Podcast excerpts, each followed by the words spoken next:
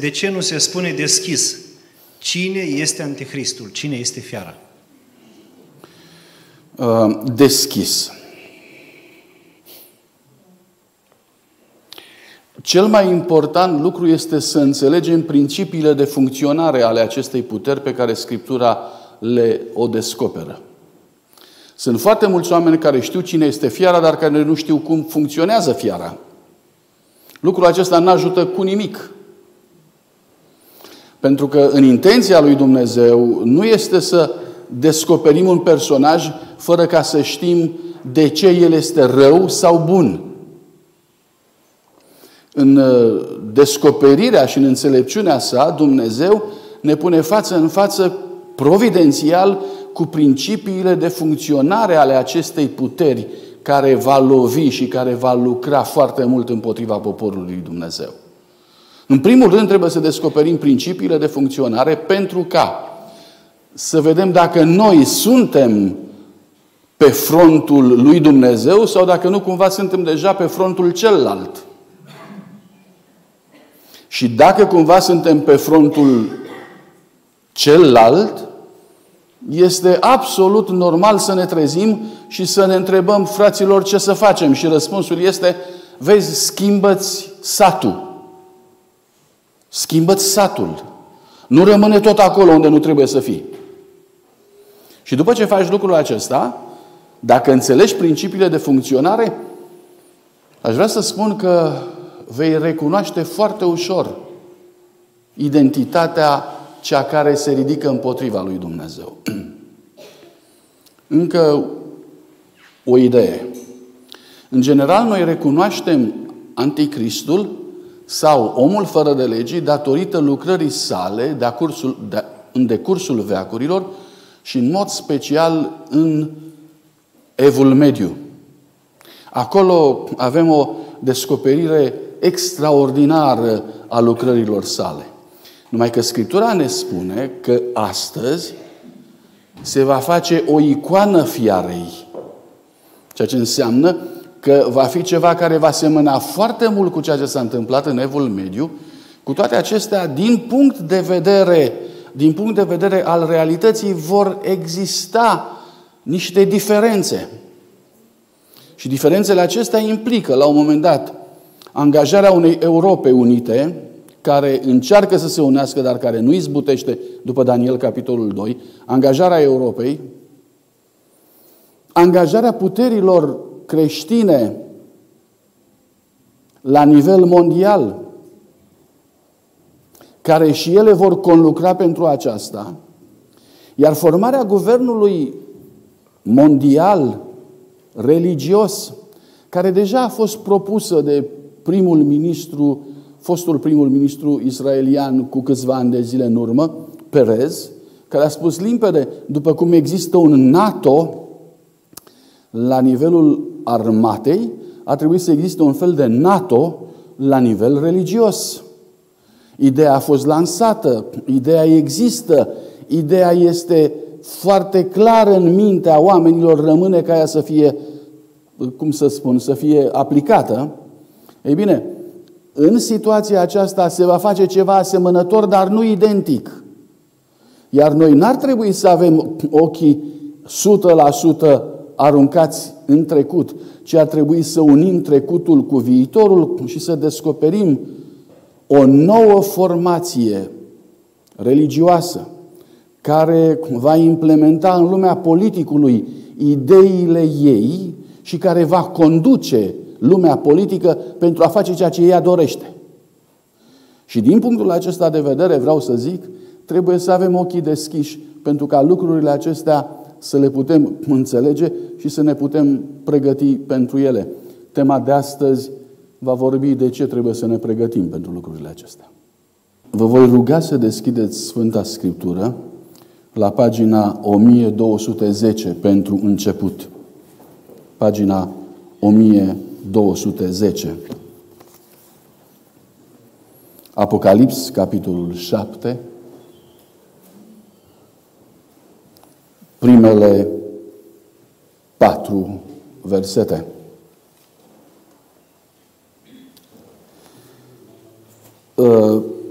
Nu voi începe lecturarea Cuvântului lui Dumnezeu înainte să vă spun bun venit, înainte de a vă dori din tot sufletul pace și binecuvântare și înainte de a vă dori ca această seară să semene foarte mult cu studiul pe care îl veți face dumneavoastră individual cândva la dumneavoastră acasă. Îmi doresc ca această carte să fie deschisă pe biroul dumneavoastră, pe masa dumneavoastră, tot timpul. Și tot timpul să fie ca un manual care ne conduce viața prin evenimentele care vor veni. Vom vorbi în seara aceasta despre pecetluire, ca fiind procesul pe care Dumnezeu l-a inițiat pentru pregătirea poporului său pentru perioadele și momentele de criză prin care trebuie să treacă. Cumva, ideea pecetluirei aduce în viața noastră sau în mintea noastră, aduce un soi de spaima. Dar vreau să vă spun că pecetluirea n-are nimic de a face cu frica. Pecetluirea are de a face cu dragostea pentru Iisus Hristos.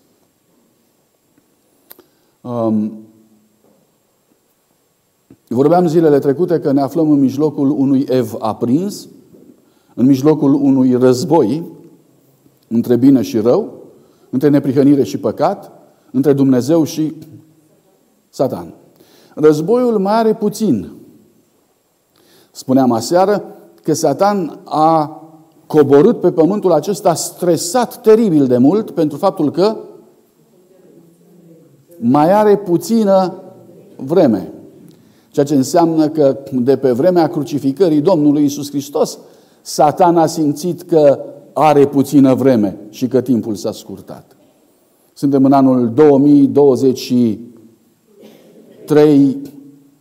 Cu cât s-a scurtat timpul?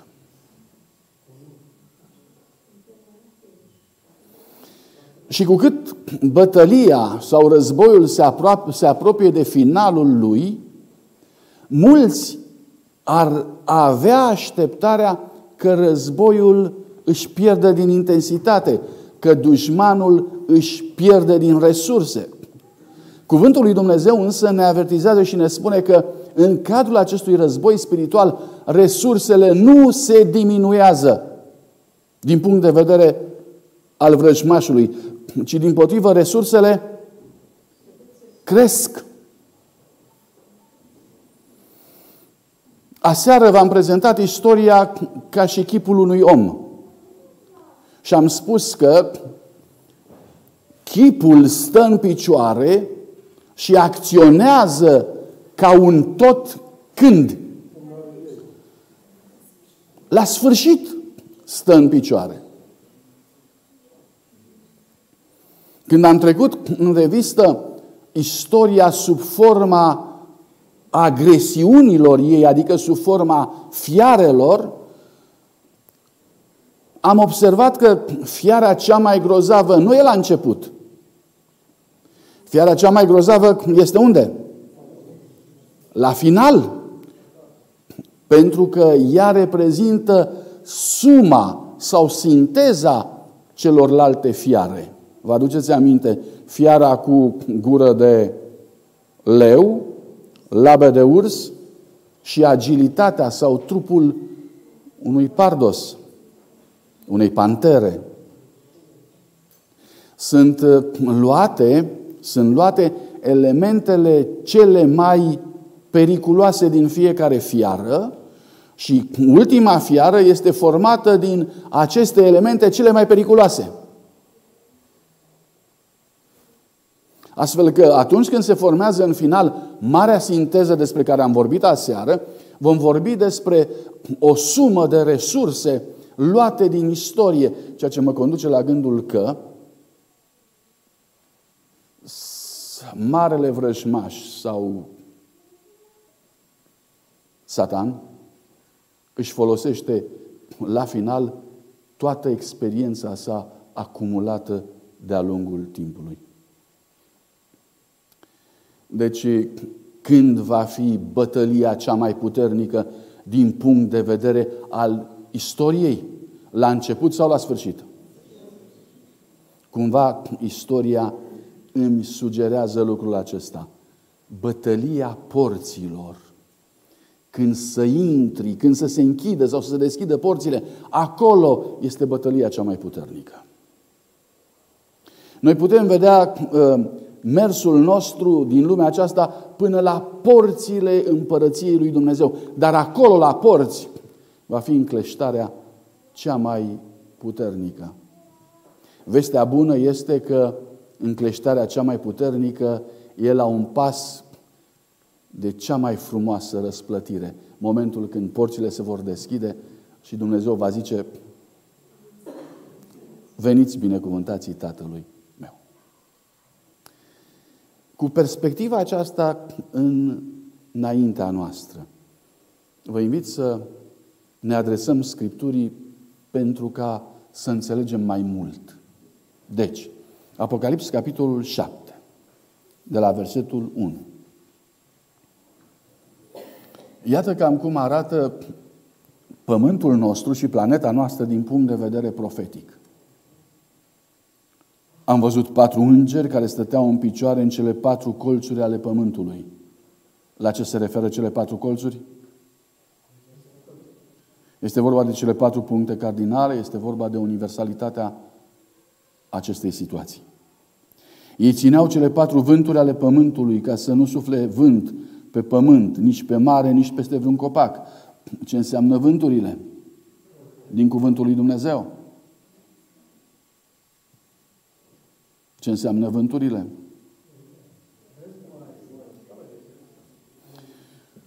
Cauze exterioare care ne liniștesc lumea noastră. Aceasta înseamnă cauze exterioare care ne liniștesc lumea noastră și care îi fac pe oameni să devină turbulenți datorită faptului că ei sunt fii ai mâniei, spuneam în întâlnirile noastre anterioare. Și am văzut un alt înger care se suia dinspre răsăritul soarelui și care avea pecetea Dumnezeului celui viu. El a strigat cu glas tare la cei 4 îngeri cărora le fusese dat să vată pământul și marea, zicând: nu vă tămați, nu vă tămați, pământul, marea, copacii, că avem o lucrare de făcut. Care e lucrarea aceasta? Până nu vom pune pecetea pe fruntea slujitorilor Dumnezeului nostru. Fără să vreau, întrebări îmi vin în minte. Adică, dacă sunt slujitorii lui Dumnezeu, de ce mai trebuiesc pecetluiți? Ei slujesc lui Dumnezeu, sunt ai lui Dumnezeu, Dumnezeu îi știe că aparțin lui. Bun, Doamne, dacă îi știi, atunci de ce îi mai pecetluiești? Poftiți?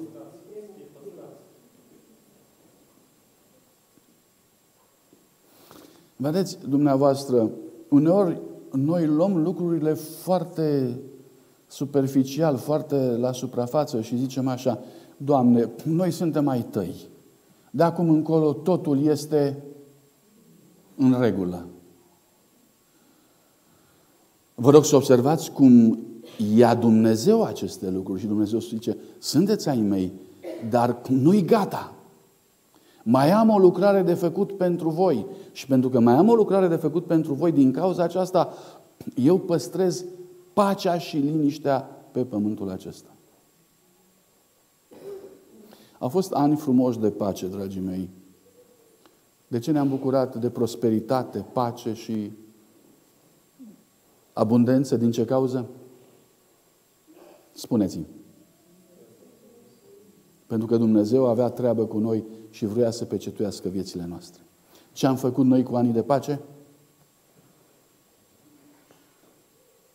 Încă o dată. Ce am făcut noi cu anii de pace?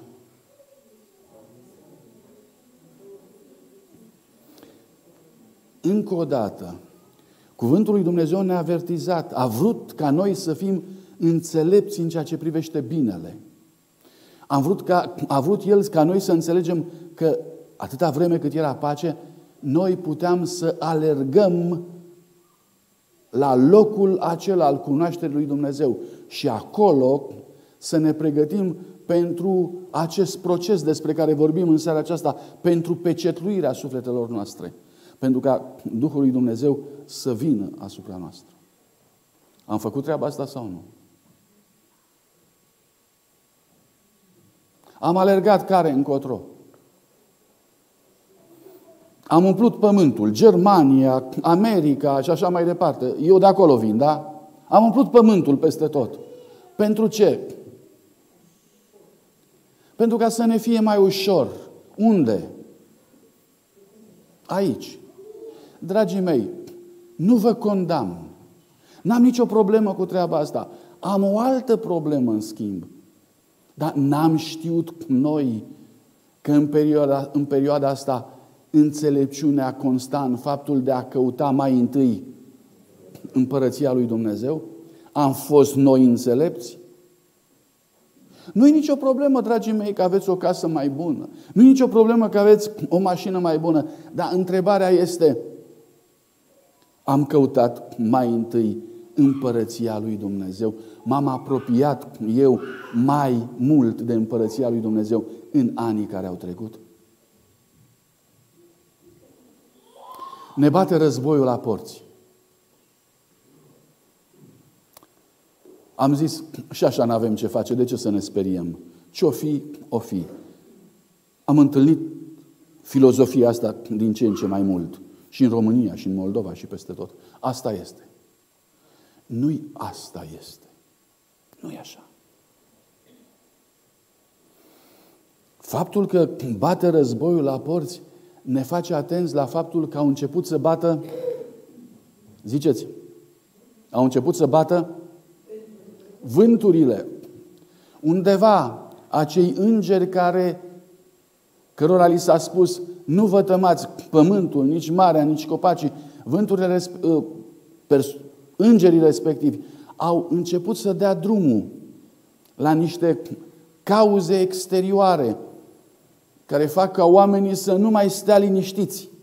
Și dintr-o dată, oamenii care sunt, prin definiție, spune cuvântul lui Dumnezeu, fii ai mâniei din Efeseni, capitolul 2, oamenii se întărâtă și cuvântul lui Dumnezeu spune, pentru ce se întărâtă neamurile? Și în timp ce neamurile se întărâtă pentru motive politice, aparent, cuvântul lui Dumnezeu în Psalmul 1:2 spune că neamurile se întărâtă pentru a face loc unei cauze în care războiul primează împotriva lui Dumnezeu și a Fiului lui Dumnezeu. Și în privința asta, dacă au început să bată vânturile, vreau să fac un apel la început la dumneavoastră. Câtă vreme se mai poate. Folosiți ziua de azi. Folosiți ziua de mâine. Mai putem fi încă înțelepți. Mai putem proceda încă precum niște oameni înțelepți, adică să căutăm mai întâi împărăția lui Dumnezeu. Este inimaginabil, dragii mei, ceea ce văd la televizor. Toate bogățiile adunate cu trudă se spulberă datorită unui minut de bombardament în războiul acesta. Problema este cu ce rămânem. Rămâi cu cerul sau nu?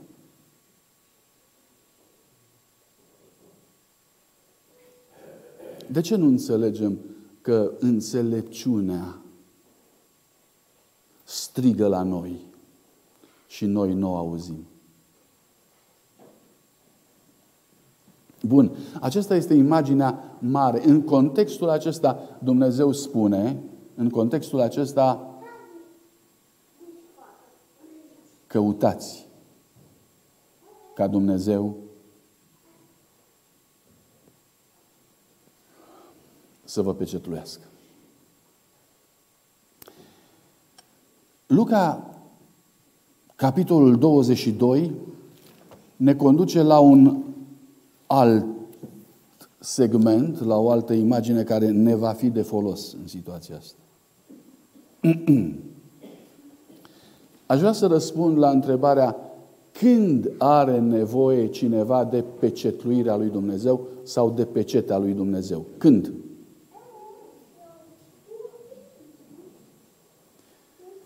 În Luca 22, de la versetul 31, citesc. Domnul a zis: Simone, Simone, Satan v-a cerut să vă cearnă ca grâul.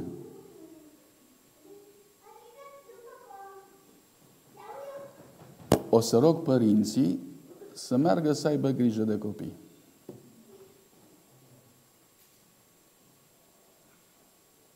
Vă mulțumesc. Haideți să ne întoarcem înapoi. Haideți să ne întoarcem înapoi. Sunteți cu mine? Sunteți cu mine? Am nevoie să fiți cu mine. Simone, Simone, Satan v-a cerut să vă cearnă ca grâul.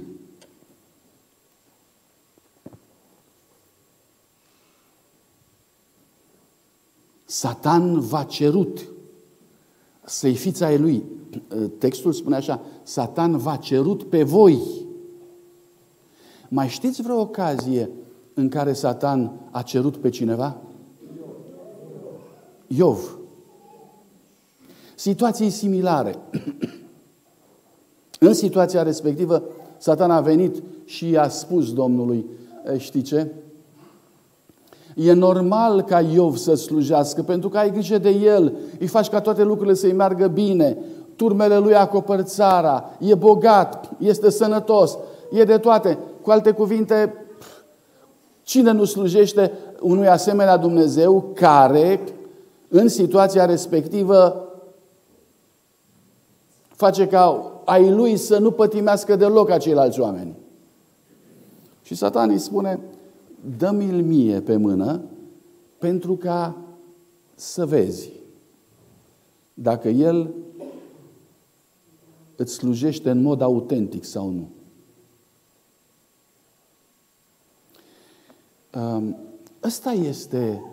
Aceasta este scopul cernerii. Dă-mi-l pe mână. Ia să vedem. E autentic sau nu e autentic? De ce bat vânturile? Pentru ca să se vadă dacă poporul lui Dumnezeu e autentic sau nu.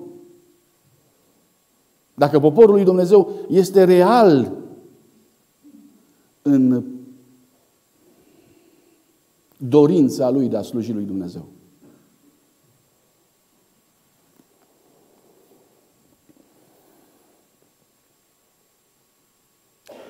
Zice să vă cearnă ca grâul. Știți că sunt mai multe feluri de a cerne. Grâul însă se cerne într-un singur fel. Știți cum este? Este un ciur din acela mare, se pune pleava și grâul la oaltă. Fiți atenți aici, nu e vânturare, e cernere. Și apoi se începe să se miște ciurul. Cine rămâne în ciur? Sau ce rămâne în ciur? Asta e o problemă. Pleava sau grâul? Sunt foarte multe persoane care atunci când va începe să se clatine biserica, ei vor crede că siguranța se află în afara bisericii. Dar dacă știm cum e cu grâul, vom înțelege că pleava va merge afară, iar grâul va rămâne înăuntru.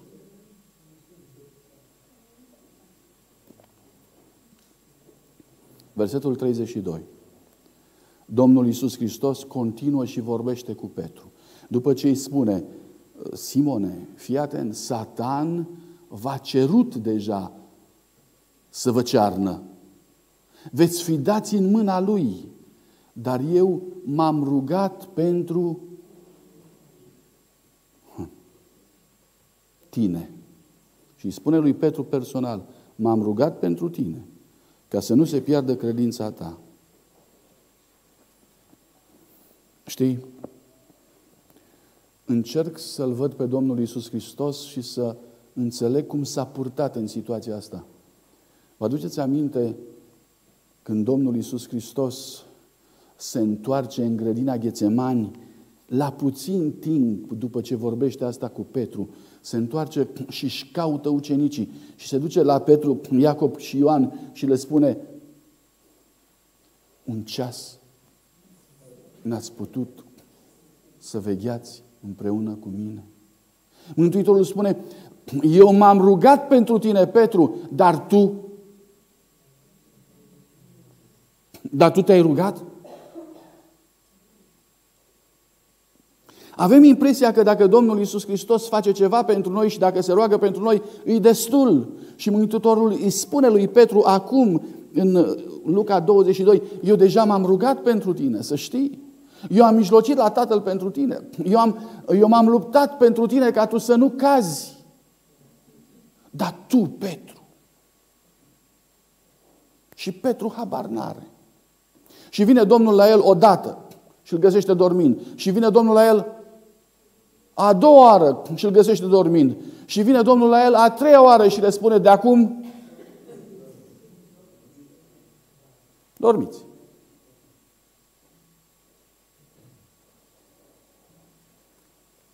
Îl ia Domnul Iisus Hristos pe Petru, Iacob și Ioan și duce pe muntele schimbării la față. Mai devreme. Și duce pe muntele schimbării la față pentru ce? Ca să aibă o viziune a gloriei lui Iisus Hristos și să audă convorbirea Domnului Iisus Hristos cu cerul. Au existat multe nopți în care Domnul Iisus Hristos a vorbit singur cu Tatăl. Multe nopți.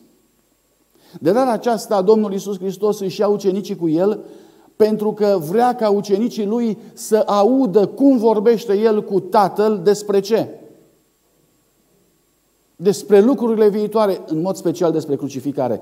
Discuția pe care a avut-o Domnul Iisus Hristos cu Moise și cu Ilie a fost o discuție în legătură cu ce se va întâmpla la cruce. Și Mântuitorul a vrut ca Petru, Iacob și Ioan să audă planul lui Dumnezeu în legătură cu crucificarea, pentru ca crucificarea să nu ia prin surprindere.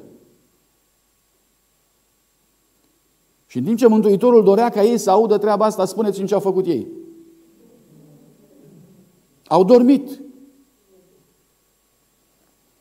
Puteți să vă imaginați ce ar fi fost dacă Petru, Iacob și Ioan ar fi auzit acea convorbire extraordinară dintre Ilie, Moise și Domnul Iisus Hristos în legătură cu evenimentele viitoare. Vă puteți imagina cum s-ar fi purtat Petru la crucificare? Vreau să vă întreb, s-ar mai fi lepădat Petru? Exista o posibilitate destul de mare ca Petru să nu se mai lepede. Observați că Domnul Iisus Hristos vrea să-și pregătească ucenicii. Mântuitorul nu se bucură ca Petru în noaptea aceea să se lepede de el, să plece, după aceea să-i pară rău, să se ducă în Ghețemani, să plângă cu amar. Este pocăință, este întoarcere înapoi, dar Mântuitorul nu se bucură de căderea lui Petru. Toate aceste lucruri îmi arată mie cam care este intenția lui Dumnezeu în legătură cu pecetluirea. Îmi arată cum lucrează Dumnezeu, ce vrea Dumnezeu prin pecetluire. Și ajung la concluzia că atunci când Dumnezeu vrea să-și pecetluiască credincioșii, El vrea ca credincioșii săi să nu mai... Poftiți? Nu numai să nu mai doarmă, dar atunci când va veni încercarea peste ei să nu mai cadă. Să nu se mai lepede, să nu le pară rău, să nu mai fugă. Mântuitorul n-ar fi dorit ca ucenicii săi să fugă la cruce. Mântuitorul ar fi dorit ca ucenicii săi să fie un grup suport pentru el. Am citit în cartea Hristos, Lumina Lumii, pe care vi-o recomand, sau Viața lui Iisus Hristos, este o carte excepțională. În timp ce Mântuitorul era pe cruce, Mântuitorul căuta să audă cuvinte de încurajare de la ucenicii săi. Și tot ce auzea la piciorul crucii, auzea cuvintele alea. Și noi care credeam că Iisus Hristos vine și ne salvează și uite ce s-a întâmplat. Și auzea pe ucenici care își plângeau lor de milă.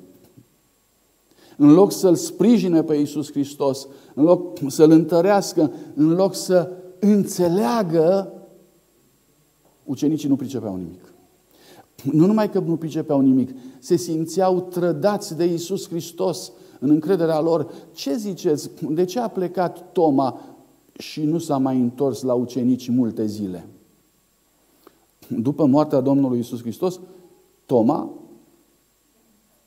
a plecat și a zis: eu nu vreau să mai aud nimic decât în ziua când voi pune eu degetul meu în rănile lui. Atât. Spuneți-mi, de ce a plecat Toma?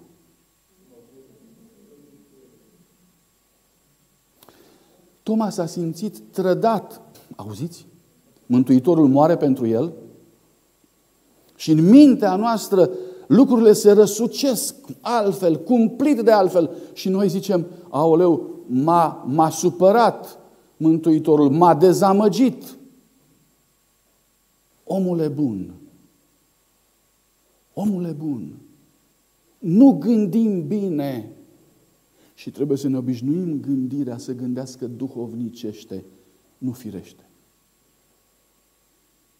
Și Toma se duce acasă supărat, mâhnit, că l-a trădat Mântuitorul și se transformă într-un sceptic. Eu nu voi crede. Auziți? El își propune să nu creadă. Eu nu voi crede până nu. Își propune să nu creadă. El funcționează ca un om din înalta critică modernă, care spune: dacă cineva crede, poate să fie foarte ușor păcălit. Și Toma zice: uite, eu am crezut și uite că m-a păcălit Iisus Hristos.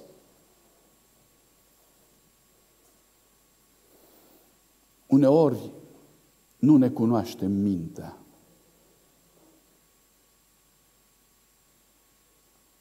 Nu ne cunoaștem mintea.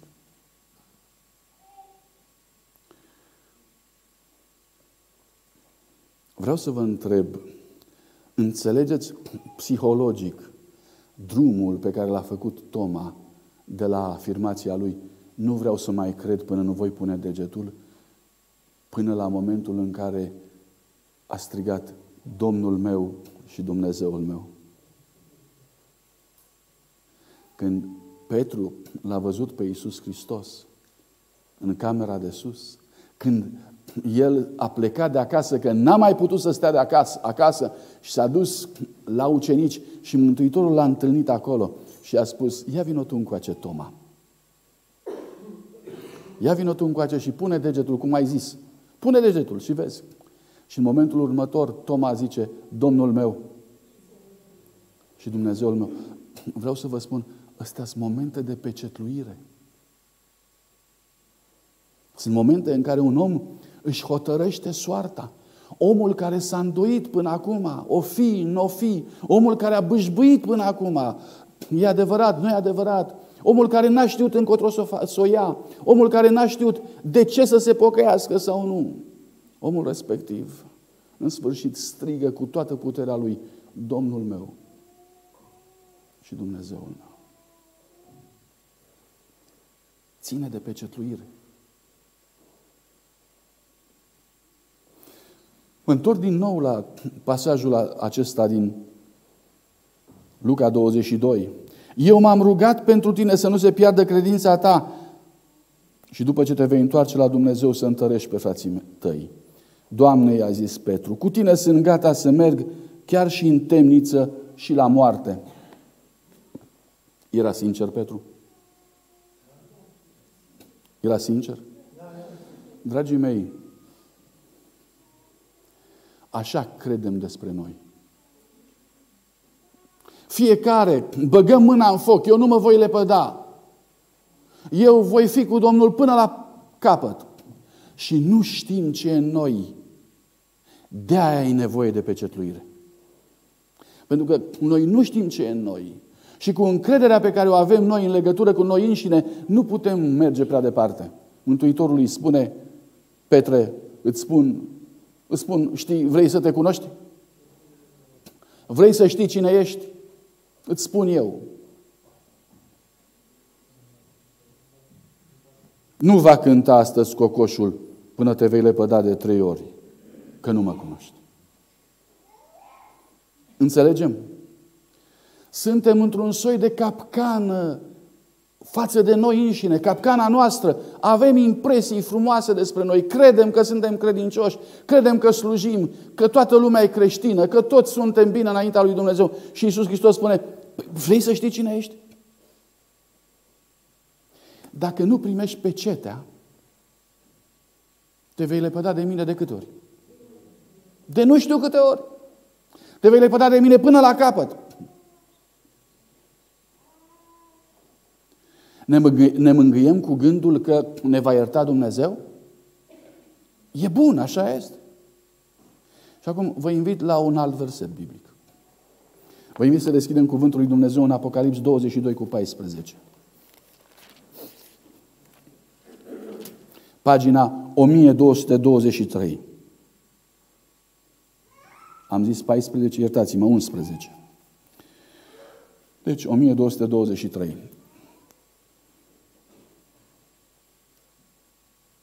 Cine este nedrept? Să fie nedrept și mai departe. Cine este întinat? Să se întineze și mai departe. Cine este fără prihană? Să trăiască și mai departe fără prihană. Și cine este sfânt? Să se sfințească în veșnicie.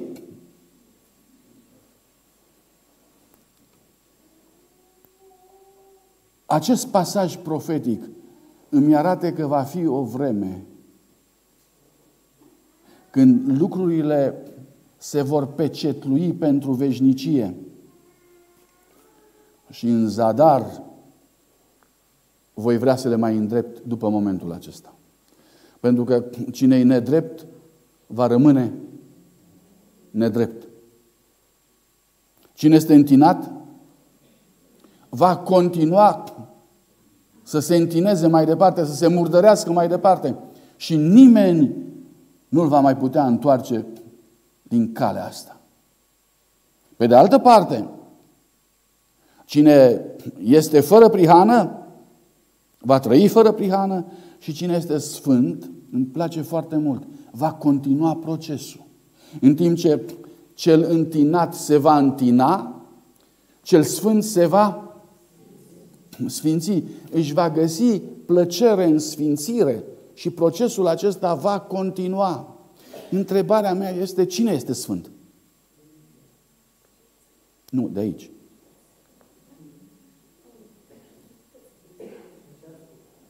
Vedeți provocarea pe care o are Dumnezeu față de noi în momentul în care spune va veni o vreme în care sfinții nu vor mai da înapoi. Sfinții nu vor ajunge să fie oameni care se întinează. Sfinții nu vor ajunge să se murdărească și să trăiască în păcat. Nu, sfinții se vor sfinți. Cu alte cuvinte, este ca și cum ai dezvolta o fotografie după sistemul mai vechi. Nu știu dacă dumneavoastră știți, dar fotografia avea 3 etape. Revelatorul, care scotea imaginea, apa care făcea tranziția și apoi urma fixatorul. Și fixatorul nu făcea altceva decât fixa imaginea din revelator. Pecetea este momentul fixării imaginii. Cine este sfânt, va rămâne sfânt. Cine este nesfânt, va rămâne nesfânt. Noi trăim o vreme în care astăzi tot trecem dintr-o parte într-alta. Tot amestecăm lucrurile.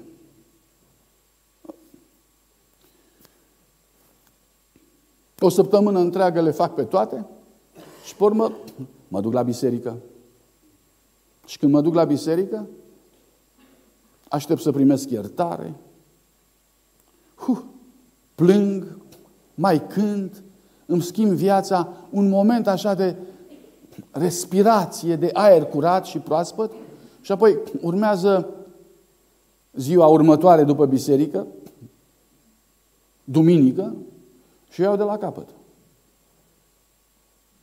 Și același lucruri se adaugă în același fel, până vine din nou ziua pregătirii și din nou mă duc la biserică și iară respir bine. Și iar o iau și iară respir bine. Și uite așa.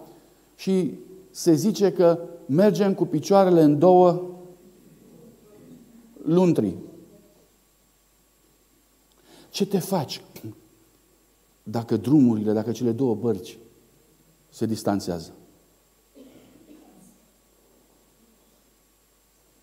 Asta este situația noastră de azi.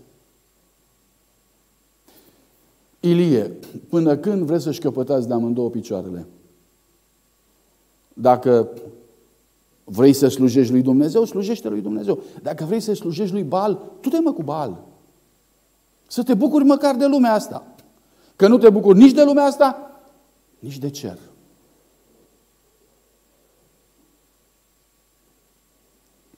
Și Ilie le spune, alegeți astăzi cui vreți să slujiți. Dragii mei, e moment de pecetluire. Înțelegeți?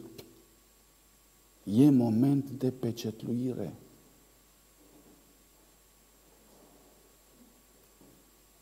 Când Dumnezeu fixează lucrurile ca să rămână așa pentru veșnicie. Vreau să te întreb, ai vrea ca Dumnezeu să te fixeze așa cum ești acum? E convenabil? Vrei să rămâi așa cum ești? De asta ne avertizează Dumnezeu. Pentru că în fața pecetluirii, noi realizăm că nu stăm bine.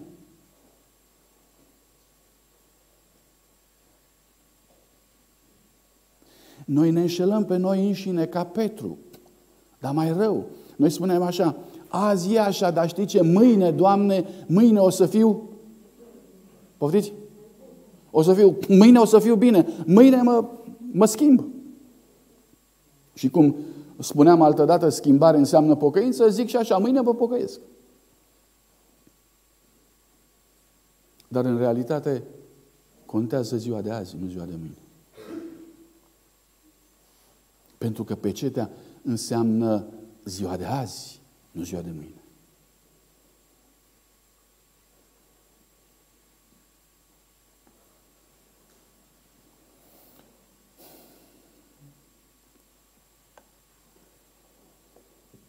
Știți că Evangheliile spun că Domnul Iisus Hristos a fost pecetluit cu Duhul Sfânt? A fost pecetluit cu Duhul Sfânt. Înțelegeți dumneavoastră de ce Domnul Iisus Hristos n-a păcătuit? Datorită peceții. A fi pecetluit cu Duhul Sfânt este marele privilegiu pe care îl avem fiecare dintre noi. Pentru ca să scăpăm de împiedicările pe care atât de des le experimentăm în viața noastră. Atunci când ne dăm cu stângul în dreptul, știți? Când vrem să arătăm nouă înșine sau altora că suntem creștini adevărați și când vrem să arătăm mai abitir, atunci cădem mai tare. Lucrurile astea nu se pot întâmpla într-o viață de creștin pecetluit. Și repet, intenția lui Dumnezeu vis-a-vis de pecetluire este exact lucrul ăsta. Vă voi mai invita la două tablouri cu care vom încheia. Dar aș vrea ca din momentul ăsta să fac apeluri la dumneavoastră, la inima dumneavoastră. Dragi creștini, din mediul online, până în momentul acesta am argumentat și am adus argumente în legătură cu, sau în favoarea Scripturii, în favoarea poziției de schimbare pe care Dumnezeu o cere în favoarea noastră sau, cu alte cuvinte, în favoarea pocăinței noastre. Dar astăzi nu mai prezint argumente, astăzi prezint o cerință pe care o are Dumnezeu vis-a-vis de noi. Și cerința aceasta este extrem de importantă pentru viața fiecăruia dintre noi, fără de care nu vom putea vedea nimic din făgăduințele pe care Dumnezeu ni le oferă. Haideți să deschidem la un episod din Vechiul Testament. Este, de fapt, primul moment care ilustrează ce înseamnă pecetluirea. De acolo poporul evreu are noțiunea de pecetluire. De acolo se ia noțiunea de pecetluire din Apocalips, capitolul 7. Deci, Exodul, capitolul 12. Vă spun imediat pagina.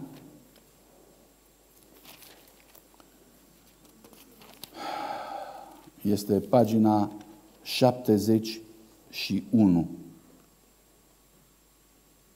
Versetele 12, 13.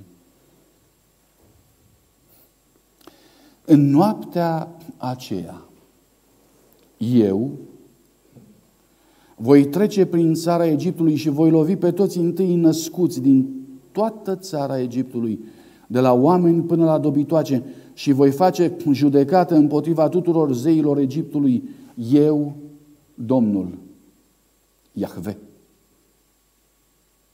Sângele vă va sluji ca semn pe casele unde veți fi. Eu voi vedea sângele și voi trece pe lângă voi, așa că nu vă va lovi nici o urgie atunci când voi lovi țara Egiptului.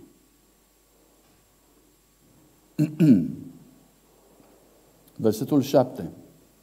Se vorbește în general despre junghierea mielului de Paște și în versetul 7 zice: să ia din sângele lui, să ungă amândoi stâlpii ușii și pragul de sus al caselor unde vor mânca Paștele. Despre ce este vorba? Pentru cei care nu cunosc scena aceasta.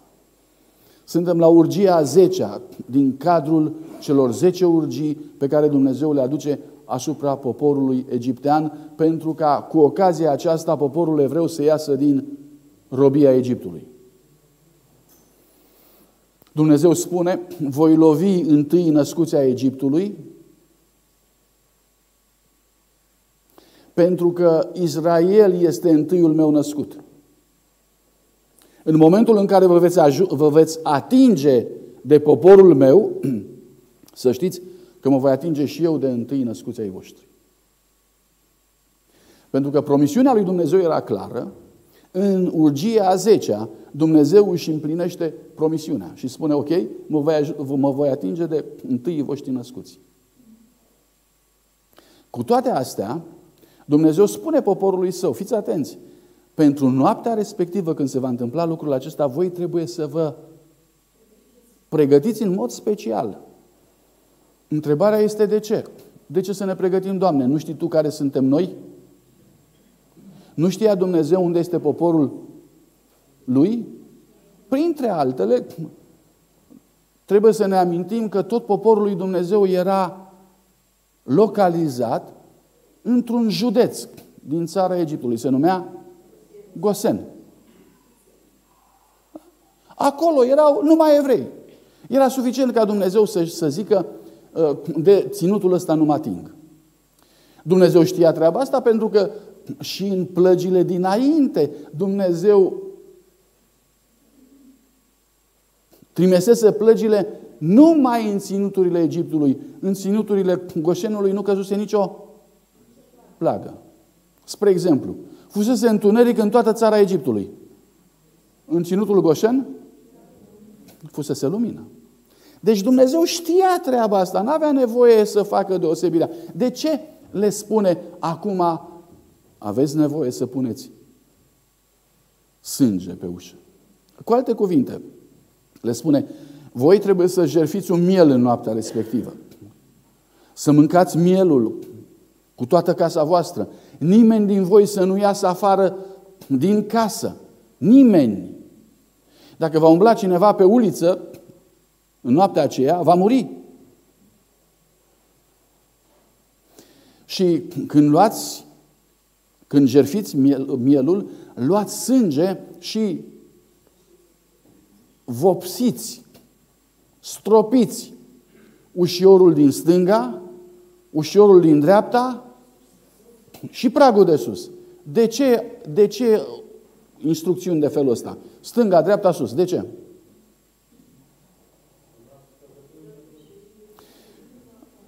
Eu dacă aș fi fost acolo, mi-ar fi trecut prin minte, așa, mai de rușine, mai... Dau și eu cu sânge, dar să nu fie chiar așa vizibil. Ori ceea ce a spus Dumnezeu în indicațiile Lui a fost: dați cu sânge din belșug. Toată ușa să fie vizibil mânjită cu sânge. Insist asupra acestui lucru pentru a vă imagina spectacolul. La un moment dat un popor întreg iese afară cu găleata cu sânge și începe să stropească cu sânge toată ușa. Nu 1, nu 2, nu 3. Milioane de oameni fac treaba asta. Spuneți-mi, vă rog, ce fac egiptenii? Care văd? Egiptenii văd. Ce fac? Întreabă ce se întâmplă. Evreii le spun. Dacă egiptenii ar fi făcut același lucru, ar fi dat și ei cu sânge, ce s-ar fi întâmplat? Înțelegeți, este un moment în care decizia este crucială. Faci tu la fel.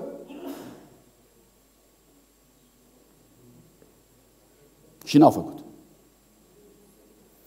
Era rușinos, era sălbatic, era nemai auzit, era imposibil de crezut. Și n-au făcut lucrul ăsta. Mă întorc la poporul lui Dumnezeu. Dragii mei, pentru ca să primești pecetea, pentru ca să fii ocrotit în noaptea aceasta a cercetării, când Dumnezeu face treburile astea, poporul lui Dumnezeu trebuie să aibă o pregătire specială. Nu merge cu pregătirea de rând, cu pregătirea obișnuită.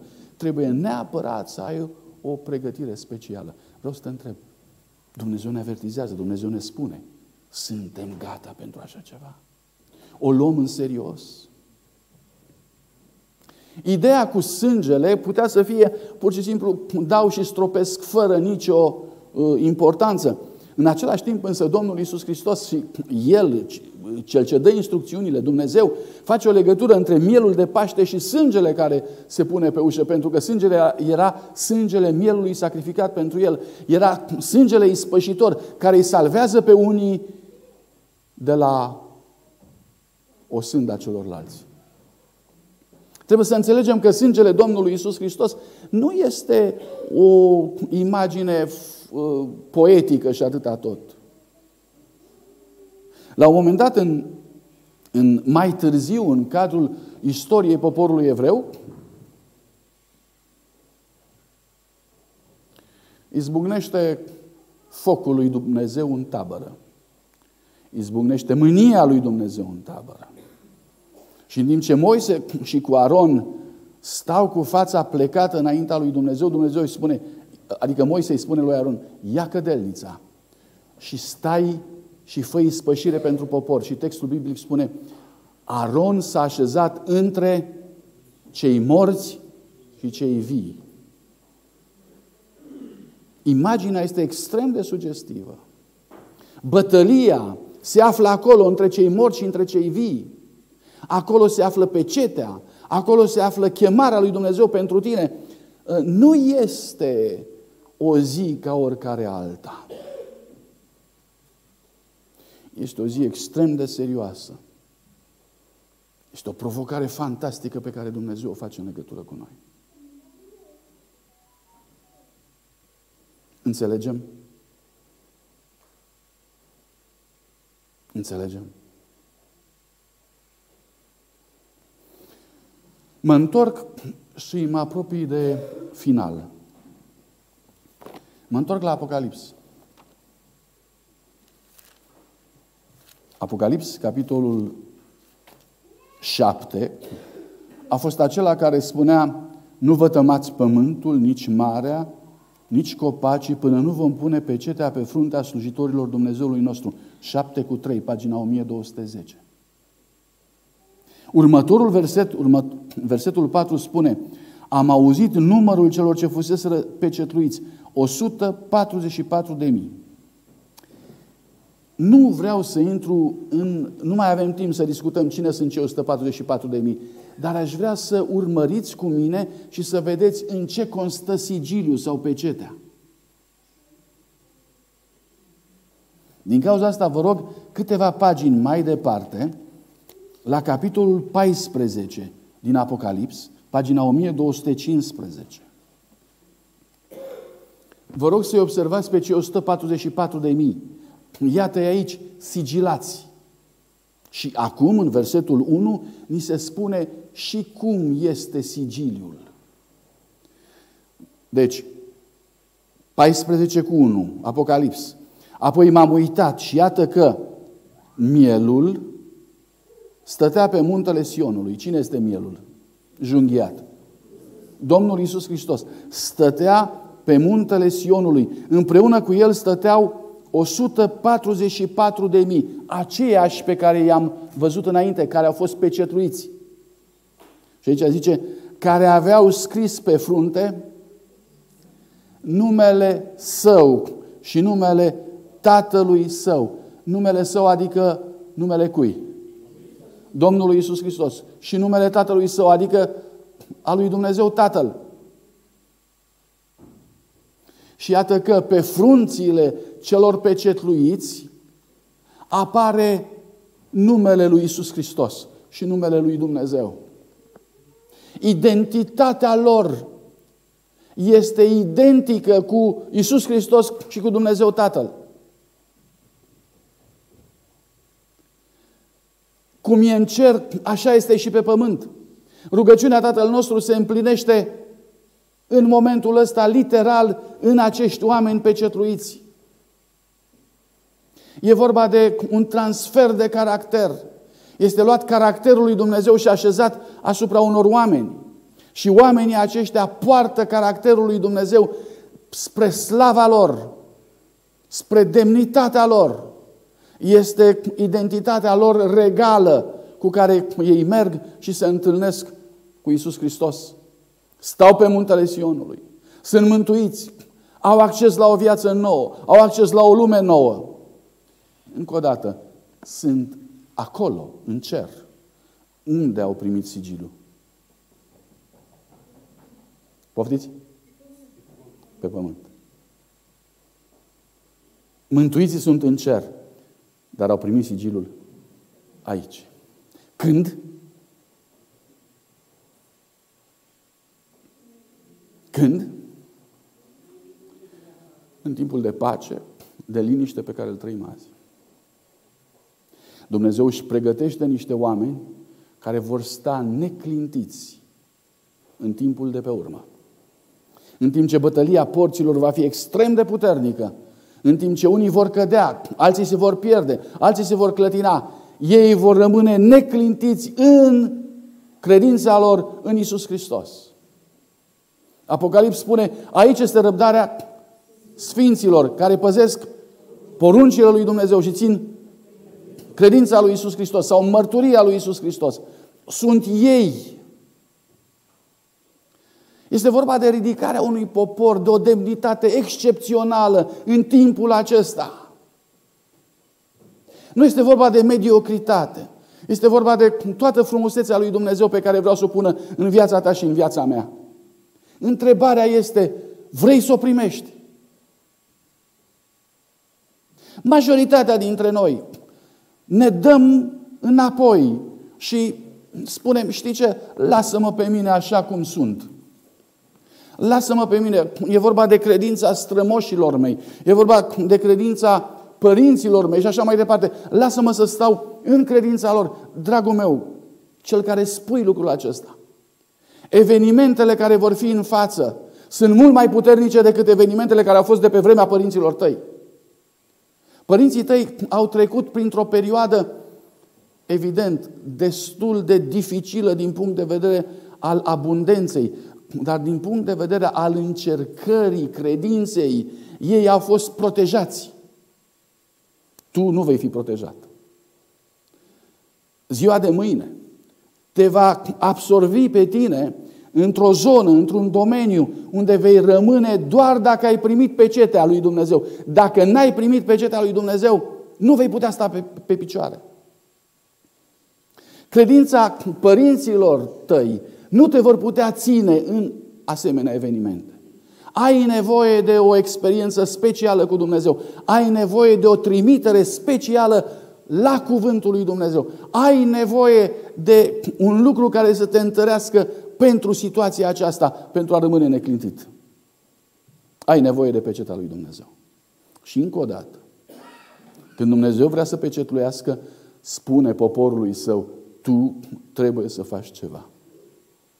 Îi spune lui Petru, roagă-te.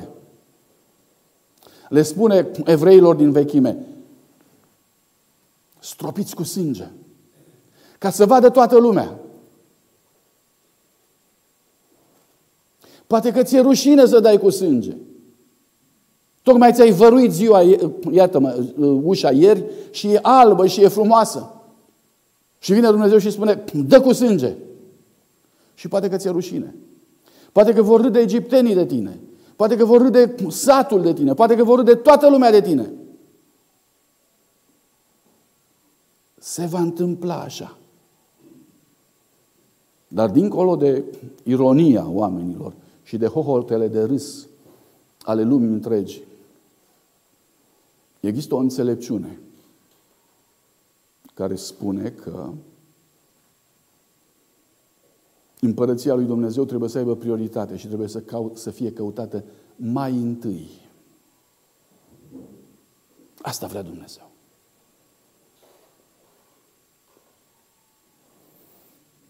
Poate că mă vei întreba, bine, dar ce este sigiliul? Și îți voi spune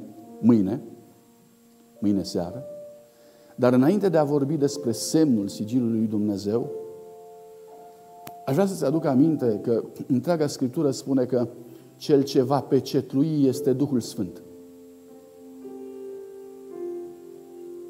Ne este dată făgăduința aceasta că mai mult decât oricând în istorie avem șansa să nu mai rămânem singuri. Dumnezeu ne spune că Duhul Sfânt ne va mângâia de toate problemele prin care suntem.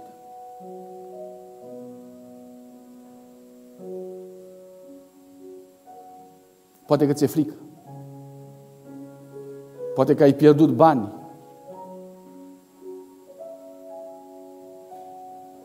Poate că ai pierdut în relații. Poate că ai pierdut la nivel de familie.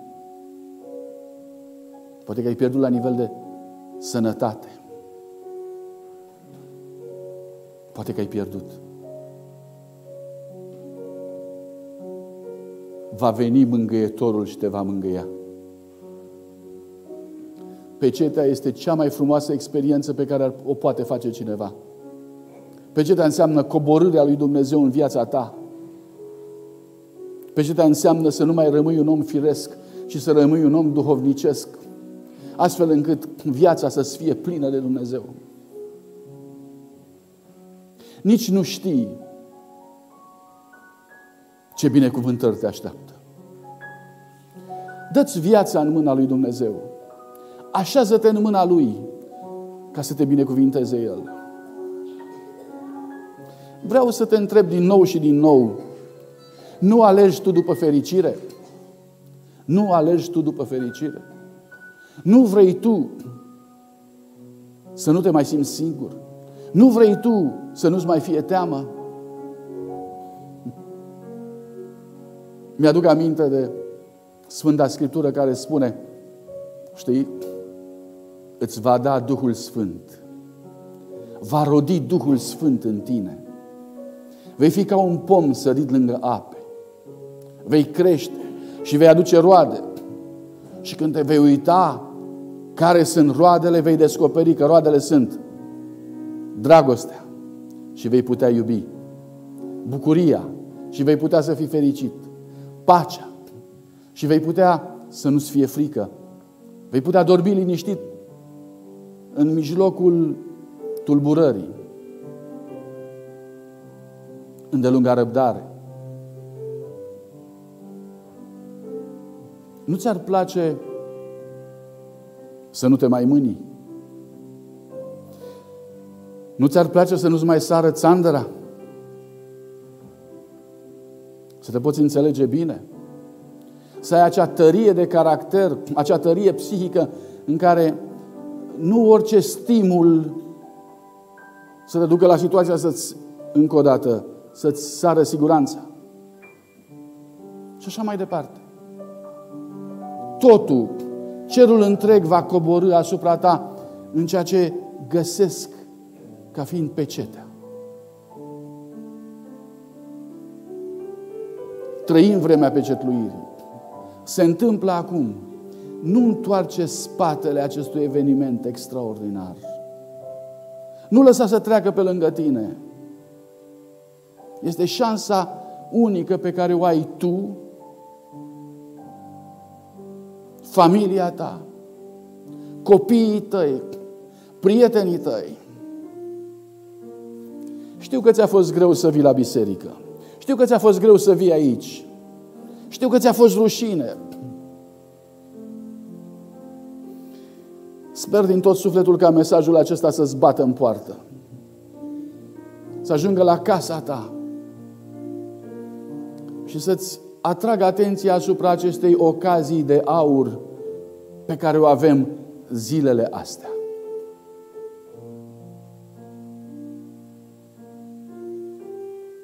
Săptămâna asta, săptămâna viitoare, nu știu cât timp vom avea, dar câtă vreme va mai fi timp și har. Întinde-ți fruntea pentru ca pecetea lui Dumnezeu să ajungă acolo.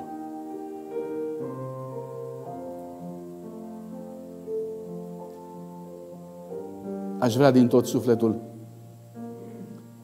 ca să înțelegi că e frumos și că e bine.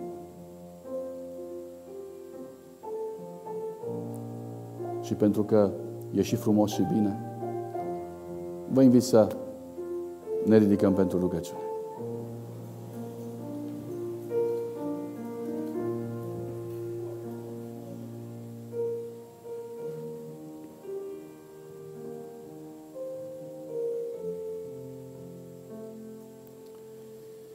Tatăl nostru,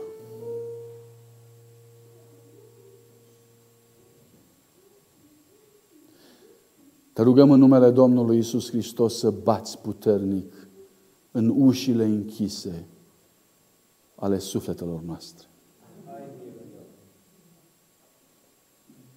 Bate, Doamne, până s-or deschide.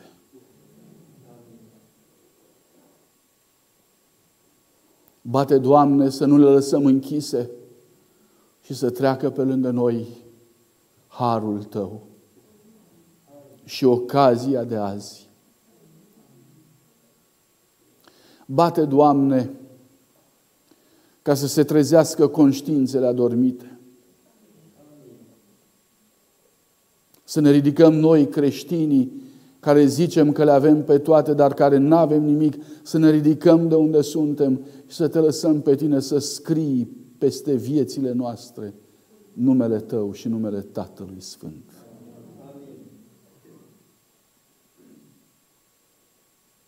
Ridică-ne, Doamne, din somnul nostru și învață-ne și lămurește-ne că am fost ceruți pentru a fi cernuți.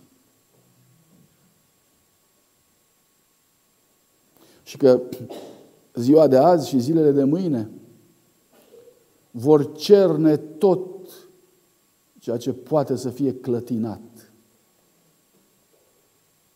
Și tot ceea ce nu-și găsește temelia în Tine. Va cădea, Doamne, pleavă. Vor cădea oameni Se vor prăbuși pretenții. Se vor arăta false declarații publice care astăzi par că sunt de nezdruncinat. În mijlocul acestei realități, fă, Doamne, ca inimile noastre să se apropie deschise și cu încredere de Tine, pentru ca să faci Tu, Doamne, ca ceea ce pui în noi astăzi să rămână pentru veșnicie.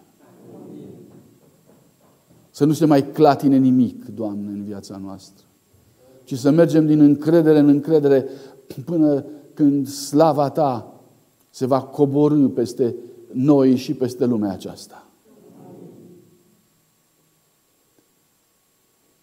Mă rog pentru sufletele care sunt la răscruce, Doamne. Pentru sufletele care nu știu ce să facă. Pentru sufletele cărora le e teamă. Doamne, ia-i de mână și mângâie-i și atrage-i cu iubirea Ta. Pentru ca să descopere, Doamne, frumusețea prezenței Tale în viața lor. Fă, Doamne, să simțim că departe, în lumea aceasta, e însingurare și este, Părinte,